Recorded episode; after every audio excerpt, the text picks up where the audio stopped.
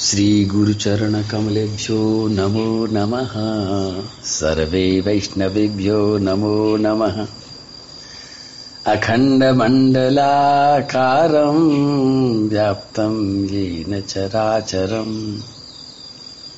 तत्पदं दर्शितं येन तस्मै श्रीगुरुवे नमः।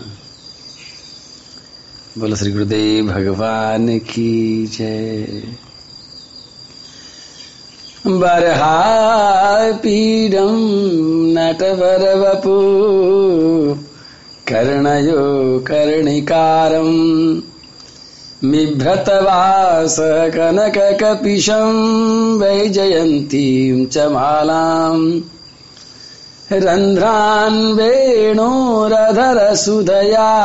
पूरयन् गोपवृन्दै वृन्दारण्यम् स्वपदरमणं प्राविशद्गीते कीर्तिः बोलो कृष्ण कन्हैया, लाल की जय। मुरली मनोहर भगवान की जय। बोलो गिरिराज धरण की जय। जय जय श्री राधे। मुस्कुरा दो थोड़ा सा। और बोलो, राधे कृष्ण राधे कृष्ण कृष्ण कृष्ण, राधे राधे। राधे श्याम राधे श्याम श्याम श्याम, राधे राधे।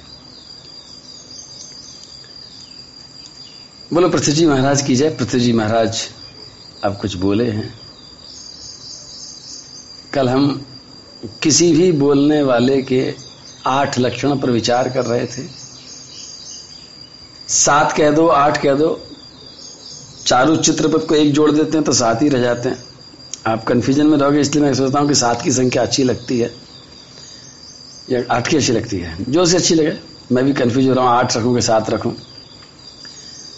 लेकिन जो बोले हैं, क्या बोले हैं, और आप लोग भी उनकी कृपा से, देखो, जब हम बोलते हैं तो बोलते समय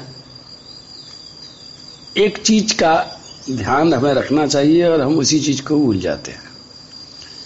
हमारे अंदर बैठा है अहंकार। वो सब काम गड़बड़ करता रहता है उसको कंट्रोल थोड़ा सा कर लेंगे। एक दिन में कंट्रोल नहीं होगा लेकिन धीरे धीरे धीरे धीरे कंट्रोल हो जाएगा। घर में कुत्ता होता है सब पर भूखता रहता है। लेकिन अगर उसको रोज़ाना कंट्रोल में करके रखेंगे तो आपके इशारे पर भूखेगा और आप जब नहीं कहोगे तो नहीं भूखेगा। वो क्या नाम रखते कुत्तों के? टॉमी टीपू, है? ऐसे नाम रखते ना। तो आप कहते टॉमी, बस चुप। तो कुत्ता चुप। लेकिन ऐसा कुत्ता घर में पालने से कोई फ़ायदा नहीं है। एक बार जयपुर में पता नहीं कोई घटना घटी। बड़े बड़े खूंखार कुत्ते रख रखे थे। और रात में उस घर का दामाद गया था फ़िल्म देखने के लिए। अब वो देर से आया, घंटी बजाई, किसी ने घंटी के दरवाज़ा खोला नहीं, वो दरवाज़ा उलांग करके अंदर घुस रहा था, कुत्तों ने उसको चीर फाड़ करके मार डाला, जान से मार दिया। तो हमारा भी अहंकार जो है, बिल्कुल ऐसे कुत्ते की तरह है, जो रखा तो हमने अपनी रक्षा के लिए। जब कुत्ता घर में रखते हैं कि भैया रक्षा करना, कुत्तों से सावधान। हमारे भी जीवन में एक ये अहंकार है, दूसरा आदमी को साफ़ कह देना चाहिए, भैया, हमारे अहंकार से सावधान रहना। जैसे बोर्ड लगा देते ना, कुत्ते से सावधान। ऐसे ही हमें भी अपना साफ़ साफ़ बोर्ड लगाना चाहिए, भैया, हमारे अहंकार से सावधान रहना। तुम जो कुछ करो चलेगा, लेकिन अहंकार को छेड़ोगे तो नहीं चलेगा, वो चीर फाड़ करके पटक देगा, समाप्त कर देगा। लेकिन जो अच्छे घर होते हैं, वो न तो कुत्ता पालते हैं और न सावधानी का बोर्ड लगाते हैं क्योंकि जिसने अपने घर में सावधान का बोर्ड लगा रखा है, कुत्ते का, उसके घर में कोई आना ही नहीं चाहेगा। अतिथि तो बिल्कुल नहीं आएगा। आपने बोर्ड लगाया कि नहीं लगाया, लेकिन बोर्ड तो अपने आप चमकता है। जिसके चेहरे पर मुस्कान नहीं है, इसका मतलब है कि कुत्ते से सावधान का बोर्ड लग चुका। वो तो हटाना पड़ता है। तुम्हारे चेहरे पर मुस्कान नहीं है और घर में घुसो। अगर आप बॉस हैं तो सारा दफ्तर कांपने लग जाएगा। और गृहिणी है तो घर के सब बच्चे, नौकर, पतिदेव सब कांपने लग जाएँगे। आप अपने चेहरे पर मुस्कान ले आते हैं, इसका मतलब है बोर्ड हट गया। अब बोर्ड नहीं है। अब सावधान रहने की ज़रूरत नहीं है, अब प्रेम से रहो। खैर, मैं इसलिए बता रहा था कि पृथ्वी जी महाराज ने जब बोला, और जब कोई भी व्यक्ति बोलता है तो अपने अहंकार को बचाता हुआ बोलता है। लेकिन पृथ्वी जी महाराज ने अहंकार का बचाव करके नहीं, अहंकार को बिछा करके बोला है। या तो कोई व्यक्ति अहंकार को बचाता है, डिफेंस करेगा, प्रतिरक्षा में बोलेगा। अक्सर घर के झगड़े, अक्सर, ज़मीन जायदाद के नहीं होते हैं। पति पत्नी में झगड़ा होता है भाई भाई में झगड़ा होता है बहन बहन में झगड़ा हो जाता है, सहेलियों में झगड़ा हो जाता है, मित्रों में झगड़ा हो जाता है। वो झगड़े ज़मीन जायदाद के नहीं होते हैं, वो झगड़े केवल होते हैं तो इसी प्रतिरक्षा के हो जाते हैं। क्योंकि उनको ऐसा लगता है कि ये अपने अहंकार की रक्षा करने के लिए बोल रहा है तो फिर मैं भी अपने अहंकार की रक्षा करने के लिए कुछ बोल पड़ूं। दोनों के दोनों अपने अहंकार की रक्षा करने के चक्कर में लड़ भिड़ जाते हैं। एक बार ऐसा हुआ, दो मित्र थे, दोनों का बहुत झगड़ा बढ़ गया, खोपड़े फोड़ दिए दोनों ने एक दूसरे के। और इतना ज़्यादा झगड़ा हुआ कि गाँव वालों ने समझाया, मान जाओ मान जाओ, नहीं माने, और उनका केस चला, मुकदमा हो गया, कोर्ट में पहुँच गए। तो कोर्ट में जाने पर जजेस ने पूछा, भाई, तुम दोनों आपस में क्या लगते हो? हम दोनों मित्र हैं। अच्छा मित्र तुम्हें किस बात पर अड़ लिए? बोले, ये माना ही नहीं। बोले, जी, कुछ नहीं, हम बैठे थे, नदी किनारे, दोनों के दोनों बातें कर रहे थे और बात करते करते मेरा दोस्त बोला कि मैं भैंस खरीद रहा हूँ। और मैंने कहा, भाई, तू भैंस को खरीद रहा है? बोले, भैंस तो मैं खरीदूँगा खरीदूँगा क्योंकि दूध पीना है मेरे को? मैंने कहा, देख, भैंस तो खरीद लेना लेकिन तेरी भैंस जो है, वो मेरे खेत में नहीं घुसनी चाहिए। तो ये बोला कि साहब, भैंस तो भैंस है, भैंस थोड़ी समझती है, तेरा खेत, मेरा खेत। पढ़ी लिखी भी नहीं होगी, बोर्ड भी नहीं समझेगी, तेरा खेत कहाँ से शुरू होता है? भूखी होगी तो घुस जाएगी, तेरे खेत में क्या हो गया? बोले, खबरदार, अगर तेरी भैंस मेरे खेत में घुस गई खाने के लिए तो समझ लो अच्छा नहीं होगा, बहुत बुरा हो जाएगा। अब इतना करते करते वो माना नहीं, और रेत में, नदी की रेत में बैठे बैठे मैंने अपने खेत की चार दीवारी खींचने के लिए एक लकीर खींची रेत में, कि देख, ये मेरा खेत, इसमें तेरी भैंस नहीं घुसनी चाहिए। और मेरे मित्र ने कहा, ये तो तेरा खेत और ये देख, मेरी भैंस घुस गई, उंगली से घुसा दी भैंस। अब बस लड़ाई हो गई। जज ने पूछा भैंस कहाँ है? तो मित्र बोले, दोनों के दोनों बोले भैंस तो भी खरीदी नहीं है। भैंस खरीदी नहीं है, लेकिन झगड़ा हो गया है और मुकदमा चल गया है, खोपड़ी फूट गई है। तो ये बात भैंस की नहीं थी, ये बात अहंकार की थी कि हमारी बात की रक्षा करने के लिए हम इतने लड़ पड़ते हैं कि भैंस के आने से पहले ही सब काम कर डालते हैं।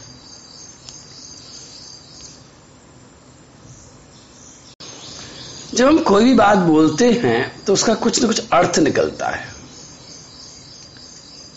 या तो ये अर्थ निकलता है कि हम बड़े, तुम छोटे। और या फिर यह अर्थ निकलता है कि तुम बड़े, हम छोटे। कहीं ना कहीं ढलान तो होता ही है। एक बार बहुत पुरानी बात है पुरानी बूढ़ी सी गाड़ी लेके मैं चलता था, कार थी तो कई बार उसमें खराबी आती थी एक मिस्त्री ने समझाया, बोले, महाराज जी, जब भी आप गाड़ी चला रहे ये देखा करो कि कहीं ना कहीं ज़मीन में ढलान होती है। बड़ी सूक्ष्म बात कही उसने कि सड़क कभी भी एकदम समतल नहीं होती, कहीं या तो आगे को ढलान होगी या तो पीछे को ढलान होगी। बात करते समय भी ध्यान रखना कहीं ना कहीं ढलान होगी या तो आगे की तरफ़ या तो पीछे की तरफ़। आगे की तरफ़ ढलान का मतलब है कि सामने वाले को हमने छोटा बना रखा और अपने आप को बड़ा बना दिया है। और पीछे को ढलान का मेरा मतलब है कि हमने सामने वाले को ऊपर का स्थान दिया है अपने आप को छोटा बना दिया है। श्री पृथ्वी जी महाराज, इतने बड़े चक्रवर्ती सम्राट हैं। सब जनता ने देखा है कि पृथ्वी को उन्होंने अपने बाणों से भस्म किया था। सबने देखा है कि पृथ्वी को उन्होंने दुहा है। सब जानते हैं कि इतना पराक्रमी राजा कोई दूसरा नहीं है। सारी पृथ्वी कर, पृथ्वी पर उनका अखंड साम्राज्य है। सबने देखा है कि सौ अश्वमेध यज्ञ कैसे उन्होंने पूरे किए थे। निन्यानवे तो पूरे किए थे। सबने देखा है कि इंद्र उनके सामने आकर के नतमस्तक होकर के माफ़ी मांगने के लिए आया है। सबने देखा है कि पृथ्वी जी महाराज के यहाँ पर भगवान साक्षात पधारे हैं। लेकिन इसके बाद इसके बावजूद श्री पृथ्वी जी महाराज जब बोले हैं तो सारी प्रजा जनों को आदर देते हुए बोले हैं और अपने आप को छोटा बनाते हुए बोले हैं। मिठास कहाँ से आएगी? मिठास का सबसे बड़ा चीनी से डालने से तो आएगी नहीं। हमारे पूज्य आनंद बाबा महाराज बता रहे थे एक दिन कि मैं जब ब्रजमंडल में आया तो मैं कुछ कथा वथा सुनाता था तो लोग कहते थे कि तुम्हारी वाणी में मिठास नहीं है। तो मैंने उनकी आवाज़ में कह रहा हूँ तो बोले, मैंने लड्डू और हलवा, बर्फ़ी खाना शुरू कर दिया, ज़्यादा से ज़्यादा, जिससे कि मेरी वाणी में मिठास आ जाए। हंसाते हैं। तो नहीं ऐसा किया कि नहीं किया उन्होंने, लेकिन हंसाते ज़रूर हैं। मेरे को भी ध्यान है, बचपन में मैं कुछ कभी कथा था सुनाता था तो एक संत आके बोले, भाई, तेरे वाणी में मिठास नहीं है, तू मीठा खाएगा तो मीठा हो जाएगा। तो मैं भी सोचता था, मीठा खाने से मीठा हो जाएगा। लेकिन सच्चाई तो तुम भी जानते हो कि चीनी खाने से, मिठाई खाने से, जूस पीने से, गन्ने का रस पीने से, गुड़ खाने से वाणी मीठी नहीं होती है। वाणी मीठी होती है अपने अहंकार को चूरन बनाने से। जैसे मुझे लक्ष्मण जी की एक बात याद आ रही है। एक, जब आपने देखा होगा कि वो परशुराम जी महाराज आए थे ना, जनक जी की सभा में, धनुष टूटने के बाद तो परशुराम जी महाराज ने पूरा हाहाकार मचा दिया था। और श्री राम जी महाराज हाथ जोड़ जोड़ करके उनको प्रसन्न करने में लगे हुए थे। लखनलाल जी को बात समझ में नहीं आ रही थी कि ये बाबा इतना का भल्ला मचा रहा है। तो लखनलाल जी ने एक बात कही थी, वो बात मुझे बड़ी बड़ी याद आती है। एक राधे श्याम रामायण में उस बात को बड़े अच्छे ढंग से कहा है। मैं गा के सुनाता हूँ, देखो तुम्हें। तुम्हें काम आएगी, लेकिन उसके दो अर्थ निकलते हैं। अच्छा वाला निकालना, खराब वाला अर्थ मत निकाल देना। दोनों अर्थ निकलते हैं उसके। जो जितना मीठा होता है, उतना ही कष्ट उठाता है। जो जितना मीठा होता है, मैं इसको दूसरी तरह से कहूँगा कि जो जितना कष्ट उठाता है, उतना ही मीठा होता है। लेकिन उन्होंने देखा, उनका भाव ये था लखनलाल जी का कि मेरे भैया हैं, इतने मीठे हैं और तुम इस पर, इन पर मतलब राय पड़ रहे हो।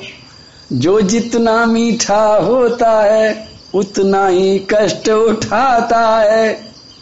अब इस एग्ज़ाम्पल देकर उन्होंने सिद्ध कर दिया। और तुम भी मान जाओगे इस बात को। इस एग्ज़ाम्पल को देखने के लिए अपने घर, किसी गली के मोहल्ले में मोहल्ले में नहीं, अपने के चौराहे पे आके देख लेना। एग्ज़ाम्पल मिल जाएगा। क्या? मीठे गन्नों को देखो तो कोलू में पेला जाता है। एग्ज़ाम्पल दिया लखनलाल जी ने, कि जितना मीठा होता, उतना कष्ट उठाता। कैसे माने बोले, मीठे गन्नों को देख लो जा करके। मीठे गन्नों को कोलू के अंदर पेल पेल के उसकी मिठास निकाल लेते हैं। बोले, मेरे भैया राम लला जी इतने मीठे हैं और तुम पीसे जा रहे हो, कोलू में पेले जा रहे हो, उनको कष्ट दिए जा रहे हो, क्या बात है? पर मैं एक बात कहूँगा कि अगर मिठास लानी है, क्योंकि वाणी में जो गुण था, उसमें मिठास थी। और मिठास लाने के लिए अपने अहंकार को किसी कोलू में पेल दोगे तो मिठास आ जाएगी, नहीं तो ये मिठास नहीं आएगी। ये जो गन्ना है ना, ये मीठा डंडा है, इसमें इसको इसको पेलोगे तो रस निकले आवेगा इसको नहीं पेल के खोपड़ी मारोगे तो चोट भी पहुँचा देता है। अहंकार को अगर चूरन बना दिया, अहंकार को अगर क्रश कर दिया गन्ने की तरह तो इसमें से जूस भी निकलता है बहुत मीठा। क्रश नहीं किया इसका चूरन नहीं बनाया, इसको नहीं तोड़ा तो इस सिर पर डंडे की तरह पड़ता है ताड़। तुम्हारे पास है। श्री पृथ्वी जी महाराज ने अपने अहंकार को ऐसा बिछाया है सभ्या सुनुत भद्रम साधवो यह गता। सत्सु जिज्ञासुर धर्म आविद्यम सुमनीषितम इक्कीसवें नंबर का श्लोक, इक्कीसवां अध्याय, चौथा स्कंद खड़े हुए थे, श्री पृथ्वी जी महाराज, खड़े होकर के उन्होंने बोलना शुरू किया, चपको अपनी प्रेम भरी दृष्टि से देखा।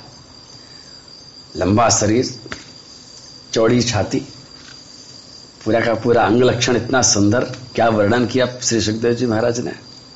बिल्कुल गोल शंख जैसी गर्दन, कमल जैसी आँखें, तोते जैसी नाक। कुंडल तो कानों में नहीं था, लेकिन कान बड़े सुंदर थे। श्री पृथ्वी जी महाराज ने सबको देखा और शुरू किया बोलना कि सब सुनो भाई कौन कौन सुनो? जो भी यहाँ पर प्रजाजन आए हैं, वो भी सुने और जो साधु लोग आए हैं, वो भी सुने। और क्यों सुने? उन्होंने कहा, सत्सु जिज्ञासवीर धर्म आवेद्यम स्वमनीषितम श्री पृथ्वी जी महाराज यहाँ पर जब बोलने के लिए खड़े हुए हैं तो किसी अध्यापक की तरह, लेक्चरार की तरह, प्रोफेसर की तरह, या किसी गुरु की तरह नहीं खड़े हुए हैं। उन्होंने अपने आप को एक विद्यार्थी की तरह खड़ा किया है। जो मैंने श्लोक बोला उसका अर्थ है, आपकी भाषा में। उन्होंने कहा कि अगर कोई विद्यार्थी विद्या अध्ययन करना चाहता है तो आप भी कहेंगे कि भाई अपनी कॉपी जचवा लेगा तो वो सुधर जाएगा। जो अपना होमवर्क जचवाएगा ही नहीं, होमवर्क अपने टीचर को दिखाएगा ही नहीं उसको सुधार कैसे कराएगा? तो हे साधु पुरुषों, हे प्रजाजनों और हे यहाँ पर आए हुए बड़े बड़े महान महानुभावों किसी भी जिज्ञासु को, अपना निश्चय जो भी उसने किया है धर्म के विषय में, वो संतों को बताना चाहिए कि मैंने ये निश्चय किया है, ताकि वो उसमें सुधार कर सके। और मैं भी अपना जो मैंने निश्चय किया है, मैं आप सबको बता रहा हूँ, ताकि अगर मैं किसी गलत बोलूँ तो आप मुझे बता देना, मेरा सुधार कर देना। एक सम्राट बोल रहा है। आप कल्पना करो कि आप समुदाय में बैठे हैं और एक सम्राट इस तरह से बोलेगा तो आपकी आँखें और आपका मन क्या कहेगा? आपका मन, हृदय देखा ना, अनुवदन निवा आपका हृदय कहेगा, अरे वाह वाह वाह, क्या बात है, क्या बात जब भी कोई व्यक्ति अपने अहंकार को गिरा के कोई बात कहता है तो दूसरे को बहुत अच्छी लगती है। क्यों अच्छी लगती है, मालूम है? क्योंकि वो कई बार सोच चुका है कि मैं अपने अहंकार को गिरा दूँ गिरा दूँ गिरा दूँ, लेकिन गिरा नहीं पाया है। और सामने वाले ने गिरा दिया है तो उसके हृदय की कहते ना, मेरे मुँह की बात छीन ली। कहाँ से छीन ली भाई? मैं कह नहीं पाया, तुमने कह दी। मैं अहंकार को गिरा नहीं पाया, तुमने गिरा दिया। मैं विनम्र बन नहीं पाया, सोचता रह गया, तुमने अपने आप को विनम्र बना दिया। श्री पृथ्वी जी महाराज, ये छोटी सी बात ध्यान रखना, जब भी बात करो अपने घर में, अपने क्लब में, अपने ऑफ़िस में, अपने या कहीं बात करो, तुम ये ये जो ताल है ना, ये ताल सही पड़नी चाहिए। अजनबी आदमी भी तुम्हारी तरफ़ देखने लग जाएगा, उसको भी आनंद आ जाएगा। अपने अहंकार को गिरा के जब भी बात करोगे, सबको मीठी लगेगी, सबके दिल को चुराएगी, सबके मन को भाएगी, और इतना ही नहीं,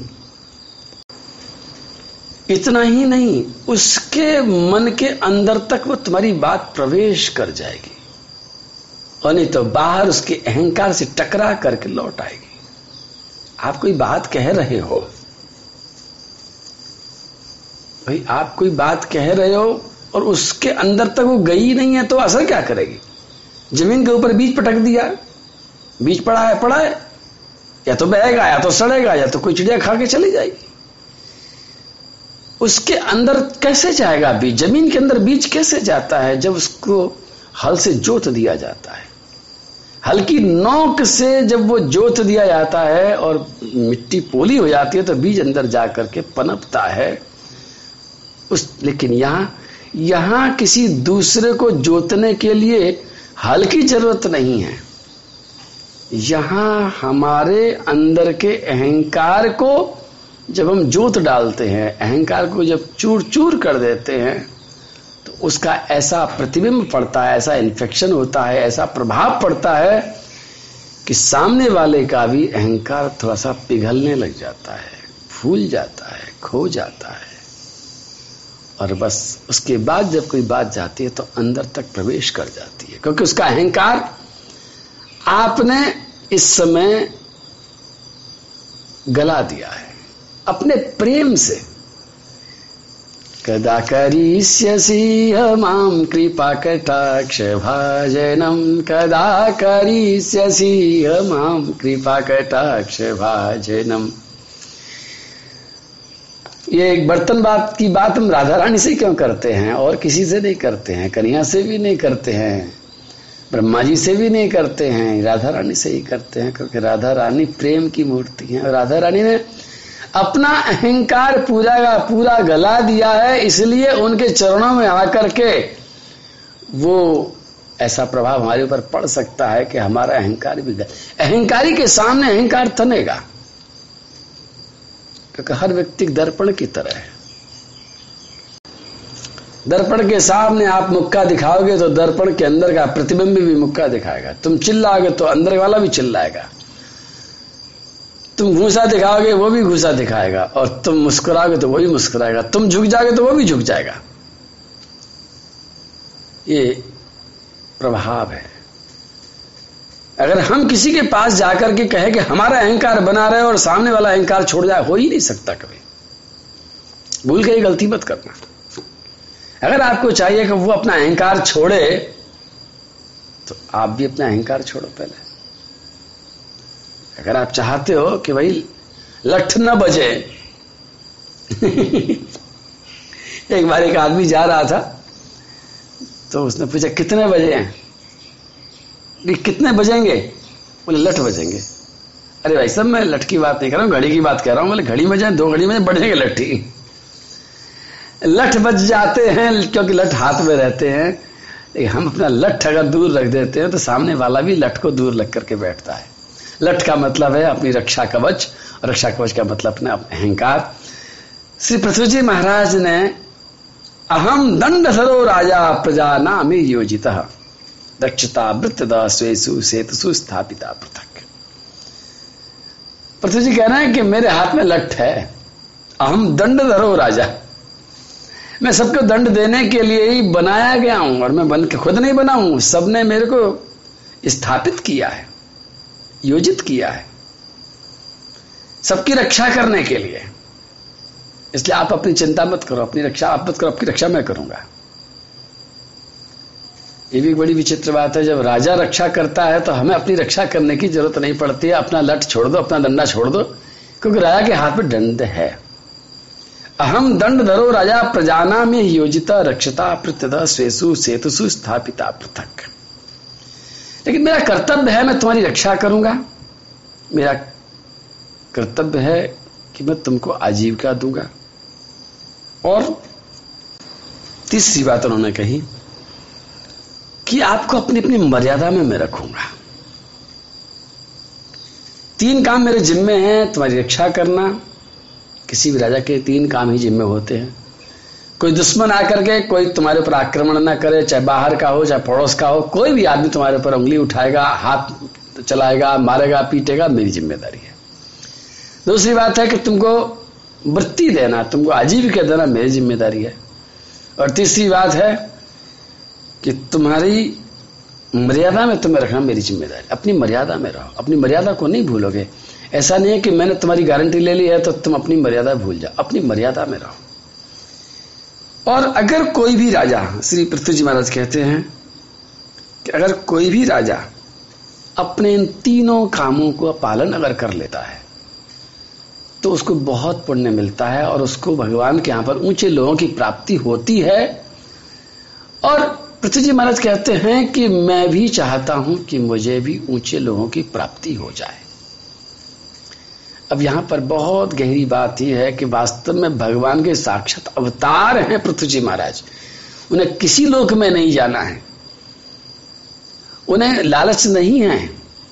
लेकिन बात कहने का तरीका है। मैंने कहा था ना कि अब तो अहंकार को बिछा दोगे। अपने आप को नीडी हिंदी में बोले तो जरूरतमंद।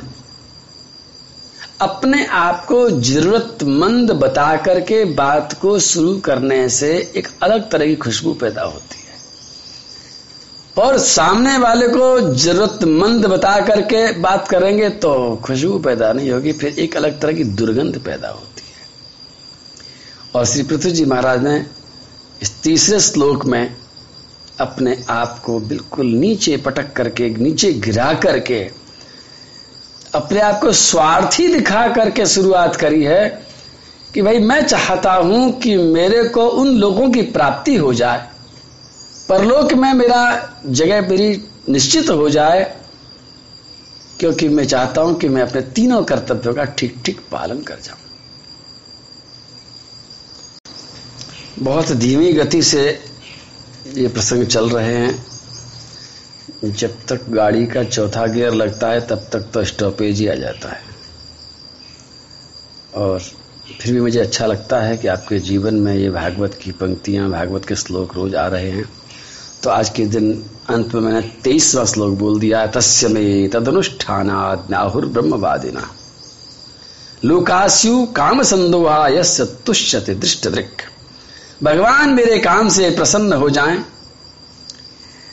जो कर्म के साक्षी हैं, जो रात दिन देखते जा रहे हैं, सुनते हैं उसकी आँखें हैं, सूरज चाँद सितारे। पल पल हम करते हैं क्या क्या नहीं, कब कब हम करते हैं क्या क्या पल पल हमें निहारे।